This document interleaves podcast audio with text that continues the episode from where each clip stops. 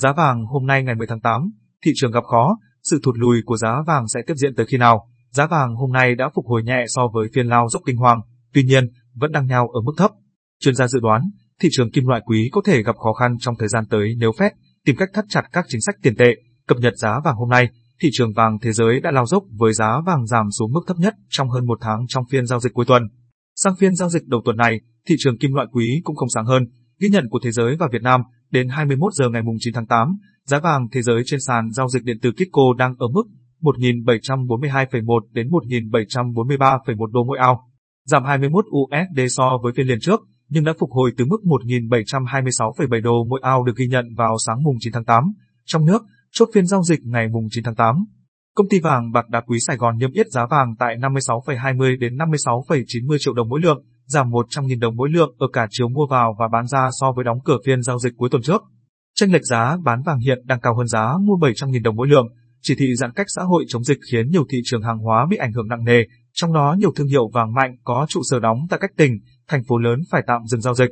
Giá vàng nội địa đồng loạt đứng yên, thương hiệu Bảo Tín Minh Châu giá vàng SJC vẫn niêm yết trong nhiều ngày nay tại 56,90 đến 57,52, giá vàng 999,9, thương hiệu vàng dòng Thăng Long ít biến động. Giao dịch tại 51,51 đến 52,21 triệu đồng mỗi lượng. Giá vàng trang sức giao dịch tại 50,75 đến 51,85 triệu đồng mỗi lượng. Kim loại quý vẫn đang chịu tác động của báo cáo việc làm Mỹ mạnh mẽ, đáng ngạc nhiên trong tuần trước. Báo cáo cũng đẩy chỉ số chứng khoán Mỹ lên hoặc gần mức cao kỷ lục, đồng USD tăng mạnh và đẩy lợi suất trái phiếu tăng. Tất cả các yếu tố này đều là tín hiệu tiêu cực cho kim loại quý. Dữ liệu việc làm của Mỹ đã làm dấy lên suy đoán. Cục Dự trữ Liên bang Mỹ, Fed, sẽ hành động sớm hơn đối với chính sách tiền tệ đang lòng lèo. Điều đó sẽ khiến thị trường kim loại tiếp tục lao dốc. Trọng tâm để bắt đầu tuần giao dịch là biến thể Delta đang gia tăng, buộc các nền kinh tế lớn một lần nữa phải áp dụng các biện pháp mạnh tay để ngăn chặn sự lây lan. Trung Quốc và các khu vực khác của châu Á đang bị ảnh hưởng đặc biệt nặng nề. Sự gia tăng căng thẳng Delta, nếu không sớm được ngăn chặn, có thể gây cản trở cho bất kỳ quan điểm nào của Fed về việc hành động sớm hơn để điều chỉnh chương trình mua trái phiếu, nới lỏng định lượng. Tuần này, Mỹ cũng sẽ công bố hai chỉ số lạm phát quan trọng trong tháng 7 là chỉ số giá tiêu dùng CPI dự kiến tăng 0,5% và chỉ số giá sản xuất PPI dự kiến tăng 0,6%. Các chỉ số này được dự báo sẽ tiếp tục tăng mạnh vì giá nguyên vật liệu, hàng hóa của Mỹ vẫn tăng cao trong tháng vừa qua. Các số liệu này có thể sẽ tiếp tục tác động tiêu cực đến giá vàng tuần tới vì nó sẽ làm gia tăng kỳ vọng Fed sớm thắt chặt tiền tệ. Ngược lại, nếu các chỉ số này được công bố tăng thấp hơn dự kiến và kỳ trước, sẽ đẩy giá vàng tuần tới phục hồi trở lại. Giá vàng thời gian tới sẽ thế nào? Theo các chuyên gia, thị trường kim loại quý có thể gặp khó khăn trong thời gian tới nếu Fed tìm cách thắt chặt các chính sách tiền tệ.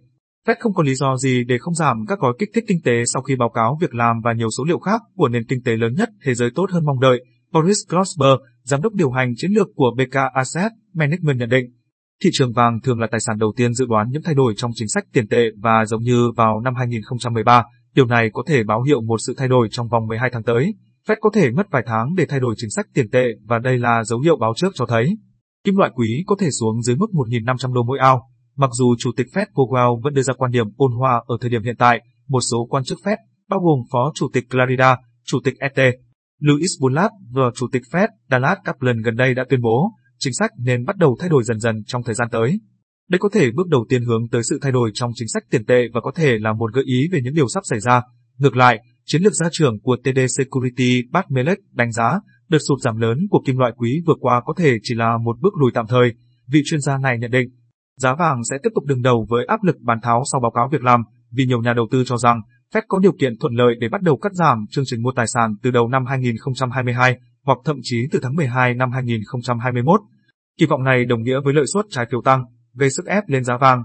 Dù vậy, ông Millet nhận thấy sự lây lan của biến chủng Delta trên toàn cầu là một yếu tố hỗ trợ giá vàng. Ông nhấn mạnh, khó có chuyện vàng tiếp tục bị bán tháo ồ ạt vào thời điểm hiện nay, vì đang có những tin xấu về biến chủng Delta.